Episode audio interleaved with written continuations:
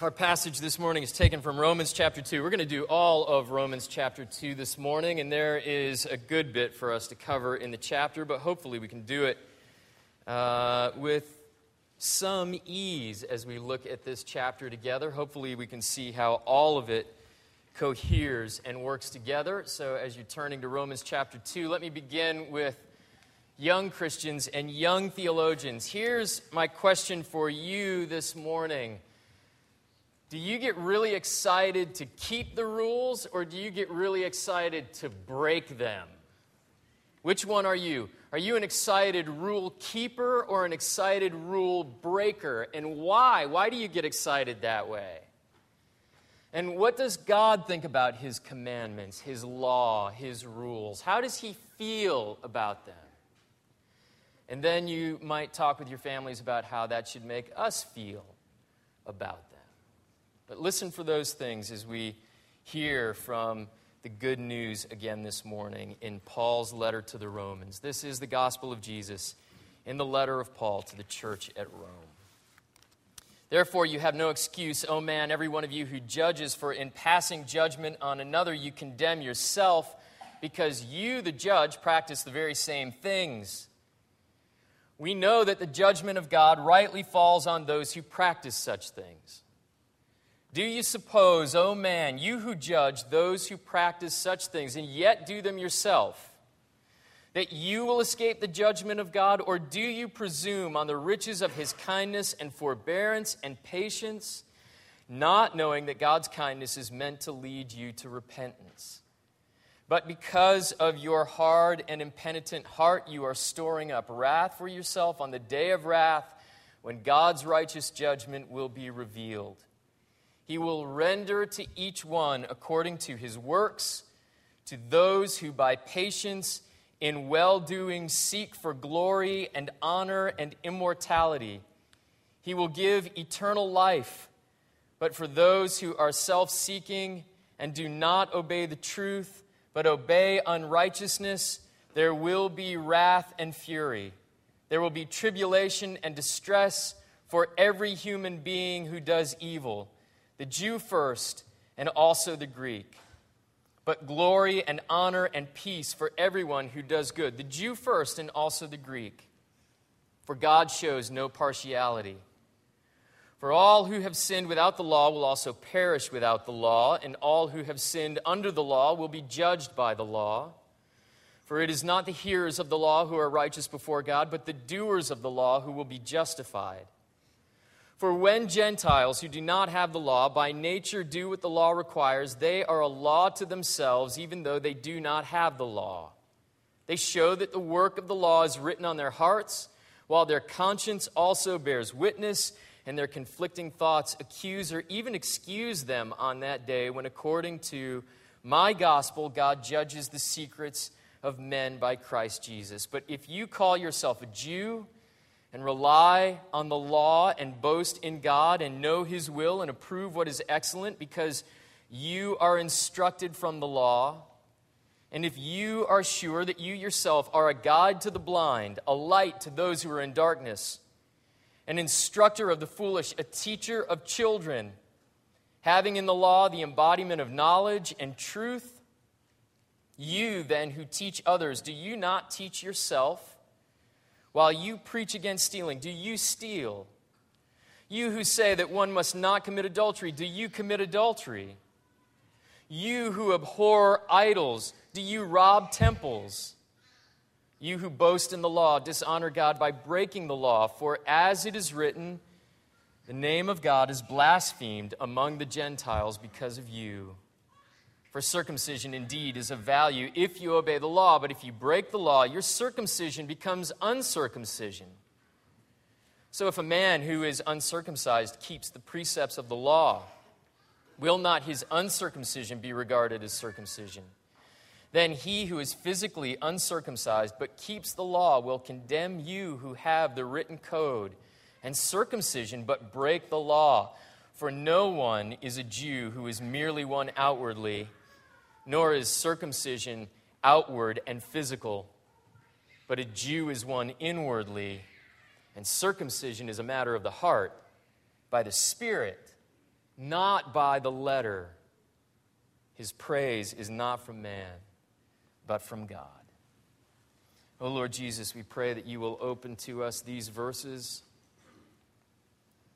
A long argument made by your servant Paul.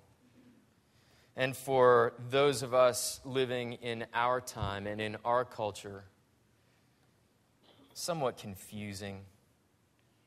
So we pray that you will shed light on these verses and open them to us that we may hear and believe and be changed by the good news that we have in our Savior. And we pray, Lord Jesus, as always, that you will give to us your gospel in simplicity and beauty. And we ask you to forgive us for all the ways we love to complicate it. We love to add things to your gospel, but they do us no good and they carry us further away from you. So show us the emptiness of all the things we invent and give to us instead the righteous works of Jesus that save and remake and renew. And for these things we will be glad and we will give you thanks. We ask all of this in the Father and the Son and the Spirit. Amen. Would you be seated?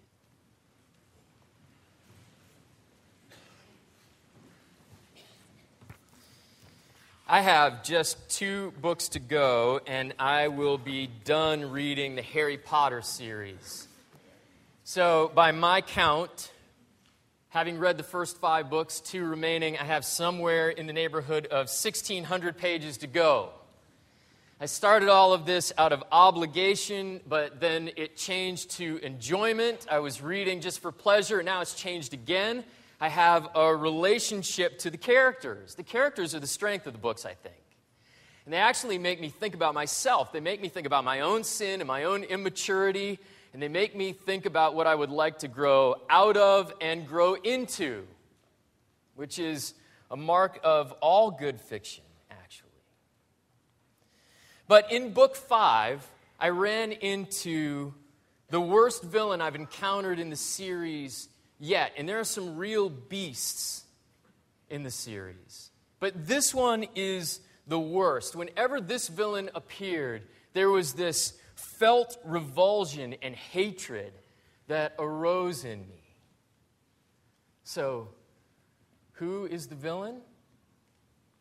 Her name is Dolores Umbridge, and she is a bureaucrat, an administrator, a rule maker, a regulation enforcer.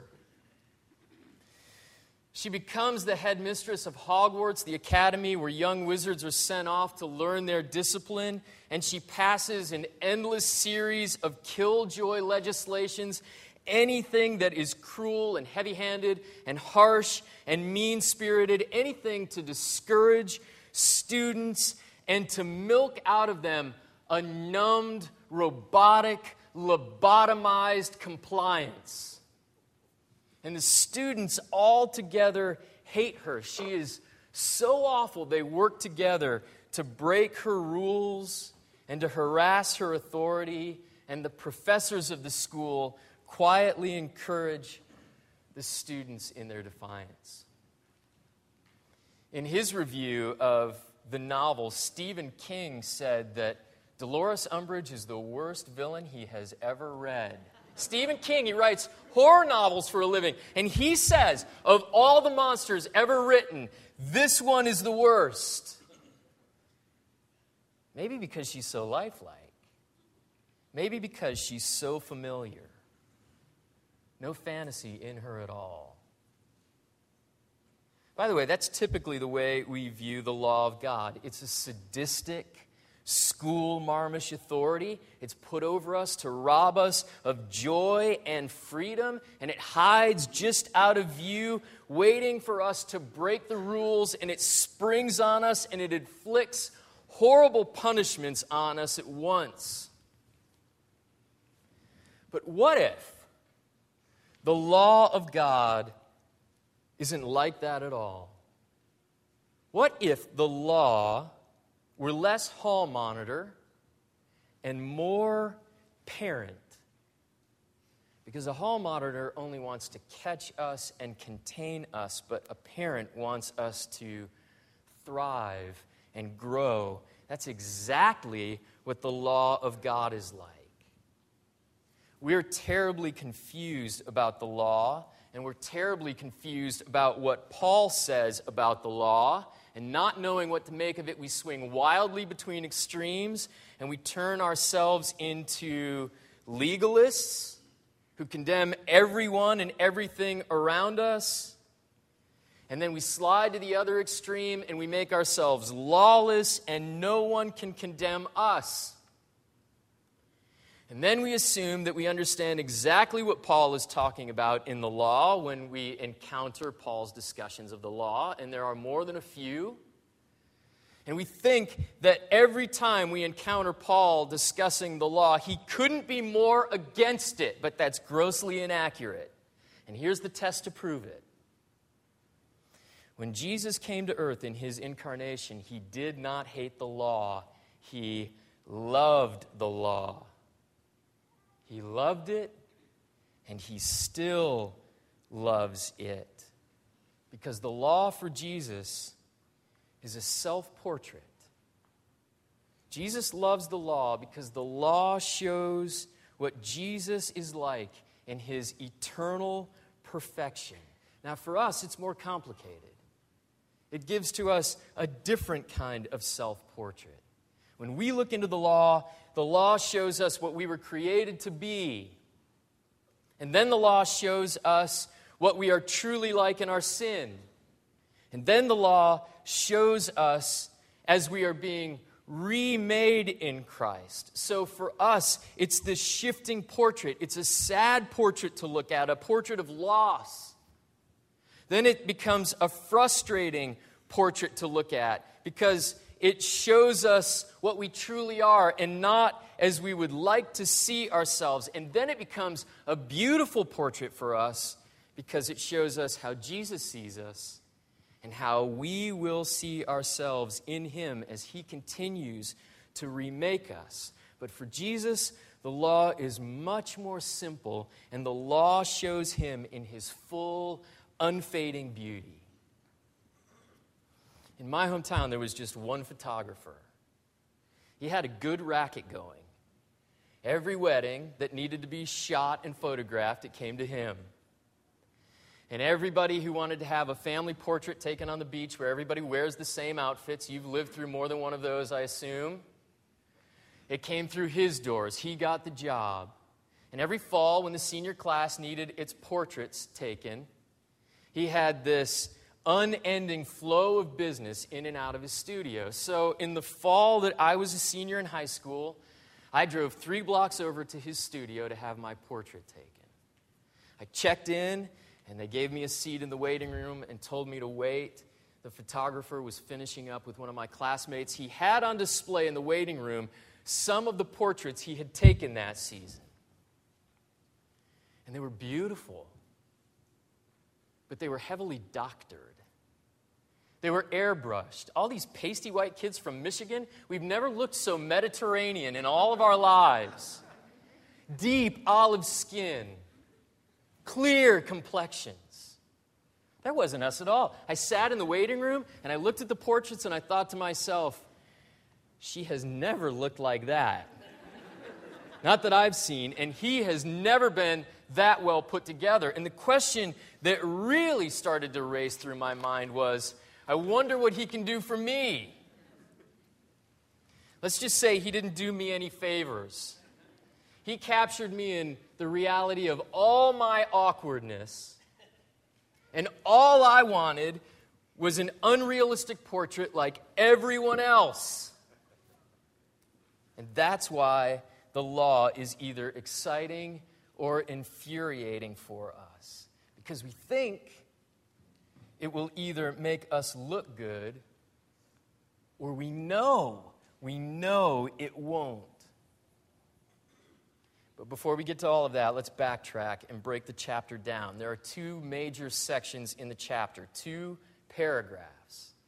So, in the first section, verses 1 through 11, Paul says, you can't judge. When you judge, you judge yourselves. Because the ways you judge others for their breaking of the law, you break the law in the same way. Paul's saying, You're lousy judges. He's saying that to all of us.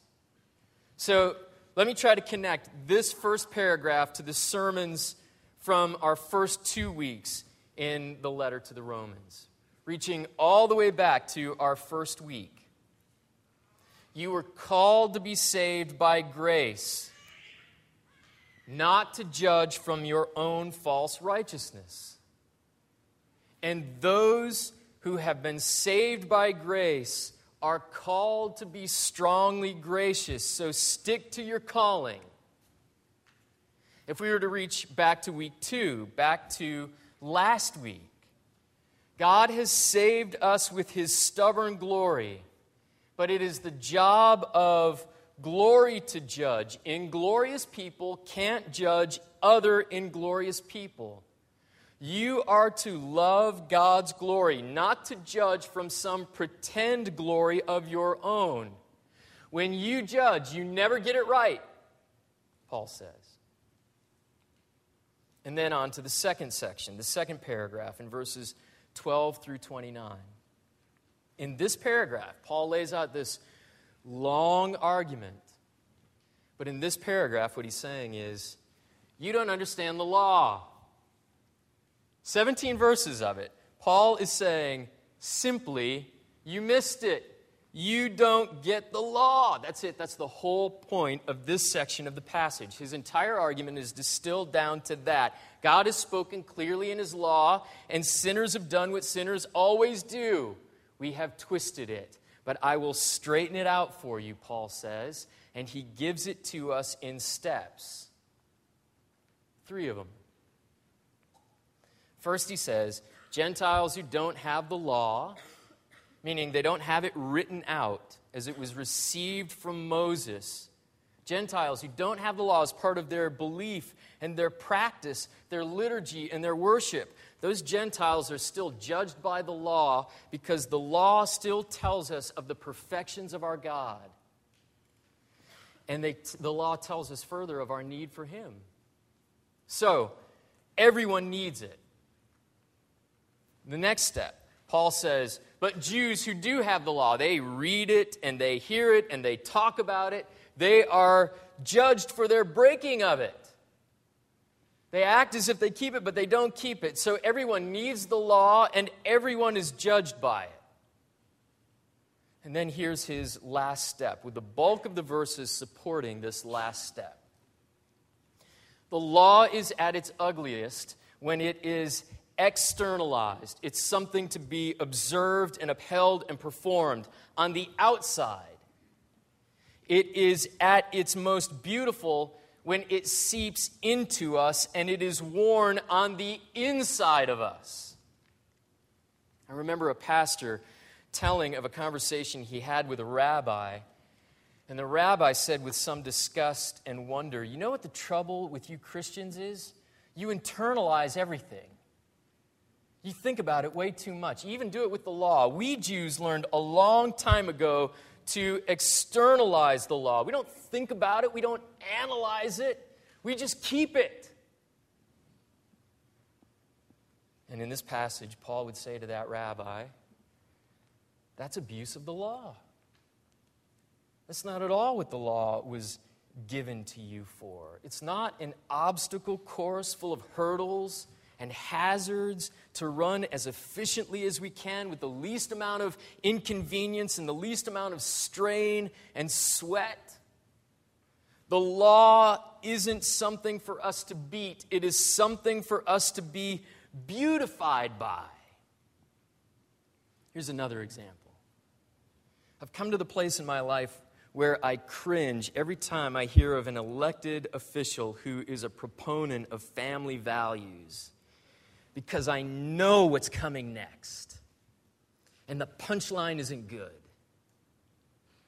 This governor has a mistress tucked away in South America.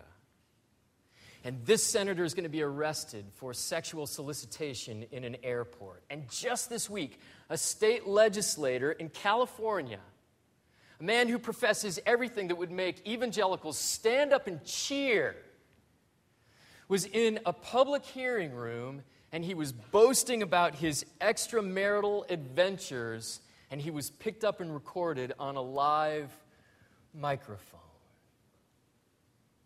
You see the problem? It's all external. It hasn't come in and reformed us on the inside. Family values as a policy is an absolute disaster, but as a revolution of the heart, that drives us to go home and learn the hard work of just loving the people God has given to us with the sacrificial love of Jesus. The revolution of the heart that isn't content to stay at home, but wants to walk outside of the home and love the rest of the people around with that sacrificial love of Jesus. That's what people are dying for. That's what we see far too little of in our world. And Paul is telling us leave your empty speeches made in state capitol houses and rotundas and just fill your heart with it. So, in verse after verse after verse in this chapter, in seven verses all told, verse 13, verse 14, verse 25, 26, 27, 28, 29. Paul argues that the law isn't something to be externalized, it's something to be internalized. It was never meant to be kept in the way we use the word, to be checked off in a soulless, self approving way. It was always designed to burrow into us and to shape and form our hearts, and then to come spilling back out of us again and to show itself in practices and habits. But of course, our misshapen hearts do what they always do with the things that they're given. Our misshapen hearts misshape everything, even holy things given for holy use. Our misshapen hearts have misshapen the law, and we try to make the law something that we can do without being changed by.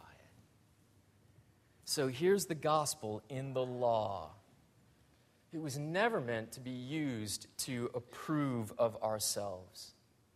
It was always intended to make us alive, truly alive to the right things and dead to the deadly things. The law was intended to be written into our hearts and then those new hearts were supposed to be made public. Those changed hearts were always intended to be worn on the outside. But we're not alive on the inside, spilling over to aliveness on the outside, and it shows up in all of our bad reactions to the law, either in our dead hearted law breaking or in our equally dead hearted law keeping. But this is a good news book, and there's good news here. And Paul is arguing for us what the law has argued for millennia.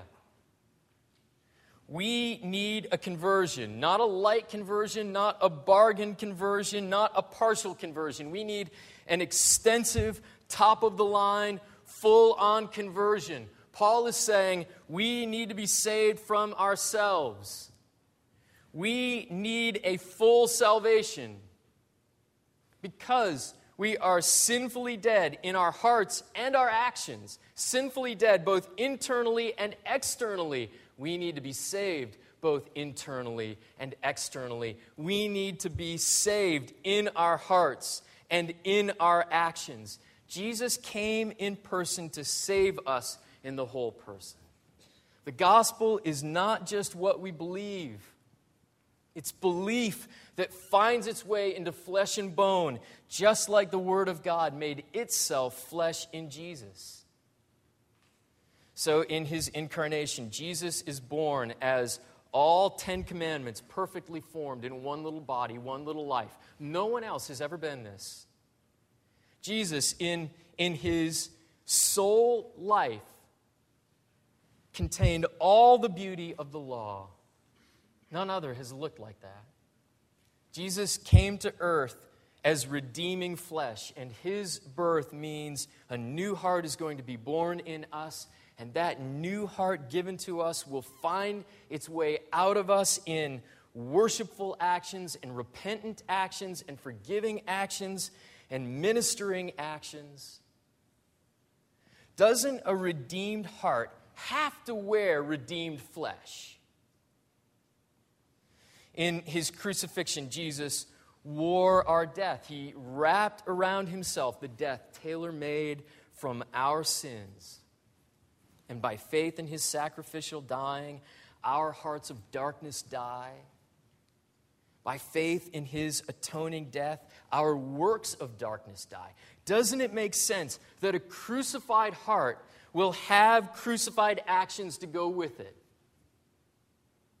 In his resurrection, Jesus overpowered death, and by faith in his resurrection, we overpower death with him. His rising is the rising up of our hearts out of stone cold deadness to beat and to pulse with his white hot loves and desires. His white hot loves and desires. His rising is our resurrection out of rigor mortis of old sins to a resurrection into the agility and the strength of godliness. The gospel of Jesus is flexing and moving and reaching through every part of me now because of the resurrection of Jesus. Doesn't it make sense that a resurrected heart would push death aside and find resurrected ways to live? Belief without action is like Jesus decreeing the incarnation and then not putting himself in the virgin's womb. Or it's like Jesus intending the cross and not taking the wood and the nails. Or Jesus rising up out of death but not bothering to walk out of the tomb. Belief without action is no gospel. And we need to be saved in heart and in action and the law shows it, but the work of Jesus does it. And that's the gospel Paul refers to in possessive terms. My gospel, he calls it in verse 16. And that's the gospel that's been given to the church to be lived and enjoyed by ordinary people, not spiritual superstars, ordinary saints. So if you are a self approving Jew, for our purposes here this morning, we're talking not about a people group, we're talking about a personality type. We, mean it very much the way Paul means it, but it's not attached strictly to an ethnicity. It is someone who is very self impressed with his or her own rightness. There's sort of a spiritual snobbishness in this one. The judgmentalism that Paul attacks in the first paragraph, it's alive and thriving in this one. So if you're an ugly judge, one who delights in judging others, but you're blind to your own sins, how would Paul, with what he gives us here, turn you inside out? Here's how. Every time you find something to condemn in someone else, find something to condemn in yourself. Every time you find some sin, some wrong to speak up against, and there's plenty of it, Paul gives us a long list at the end of the previous chapter. Every time you find some sin to speak up against, find a sin in yourself to speak up against, even more loudly, more vigorously, more aggressively. Look for some evil, some dark thing, something deserving wrath in you and repent of it. Force it to submit to the cross and the resurrection of Jesus. That's the pattern we should learn. Every time I condemn, I must find something to repent of in myself. That will keep me from being self righteous and it will build me in the righteousness of faith from chapter 1. It will build me in the righteousness that says, I am righteous only in the works of Christ, which are mine in repentance.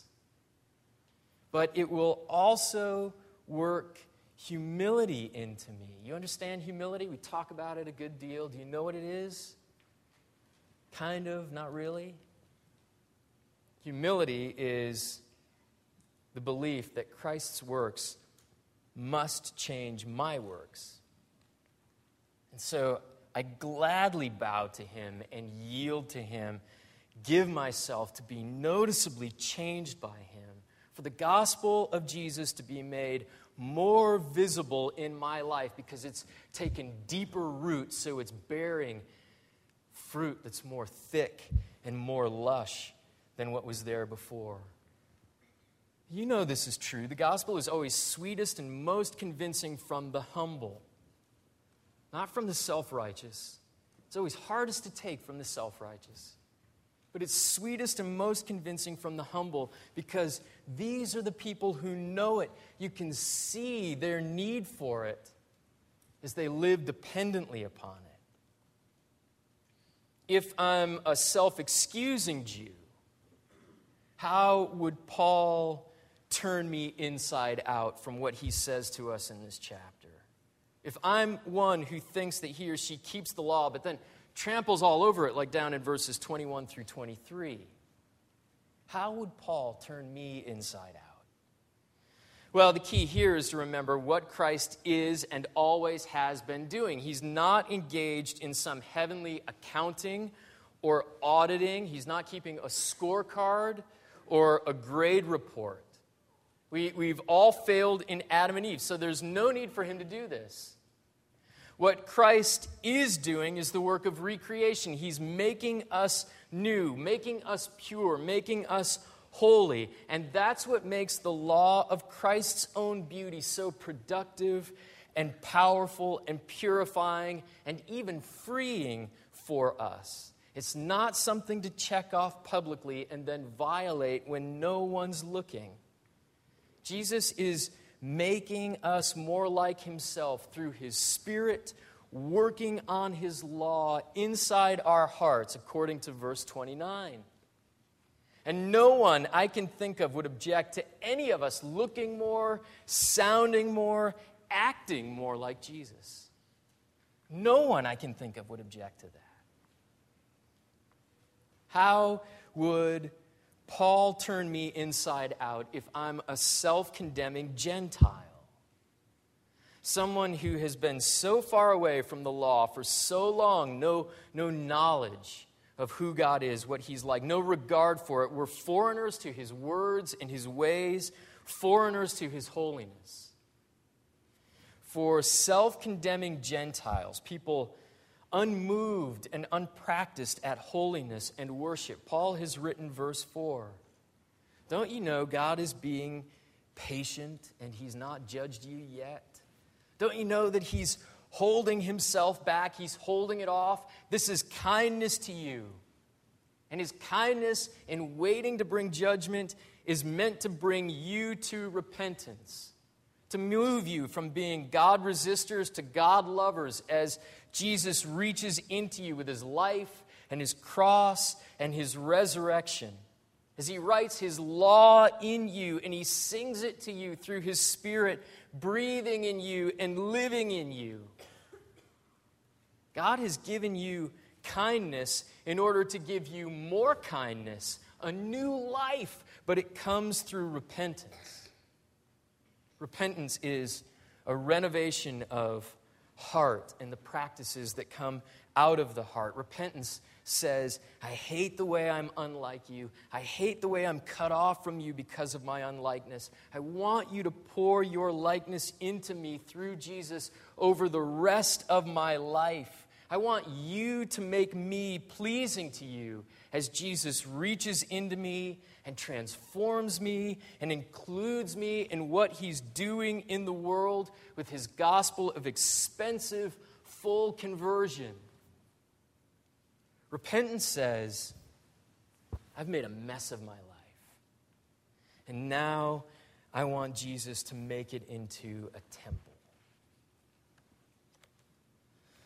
Paul's message is clear.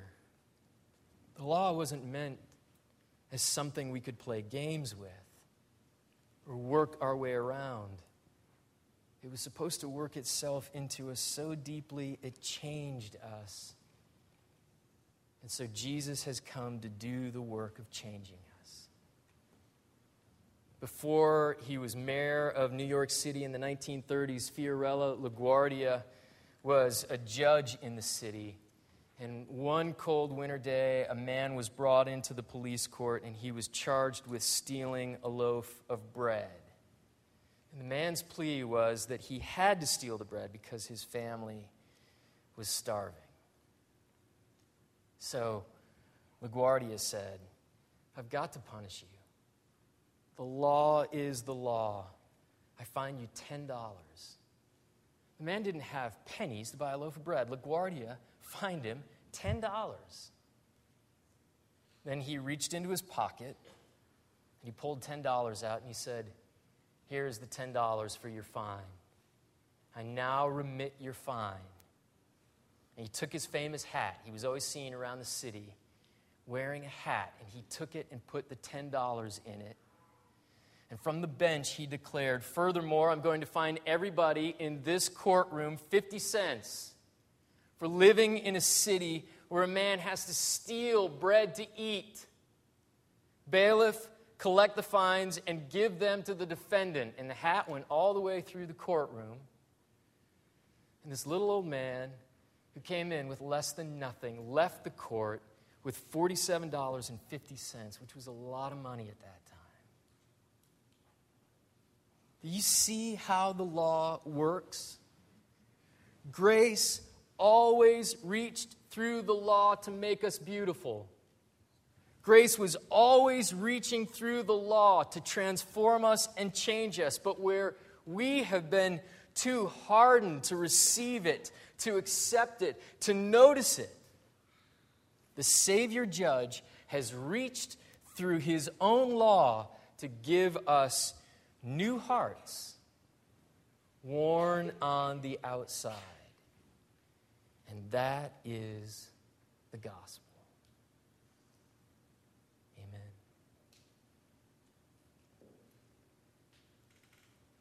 Too often, Lord Jesus, we love to make of your law what it is not meant to be something that would approve of us.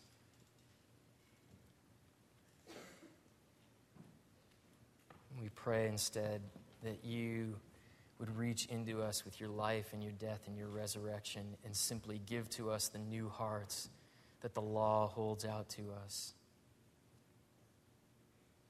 We pray that these new hearts would be filled with your gospel and with your beauty, and we wouldn't be content to keep them bottled up and internalized. Instead, we ask that you will press us with urgency to wear the new hearts that you create in us on the outside.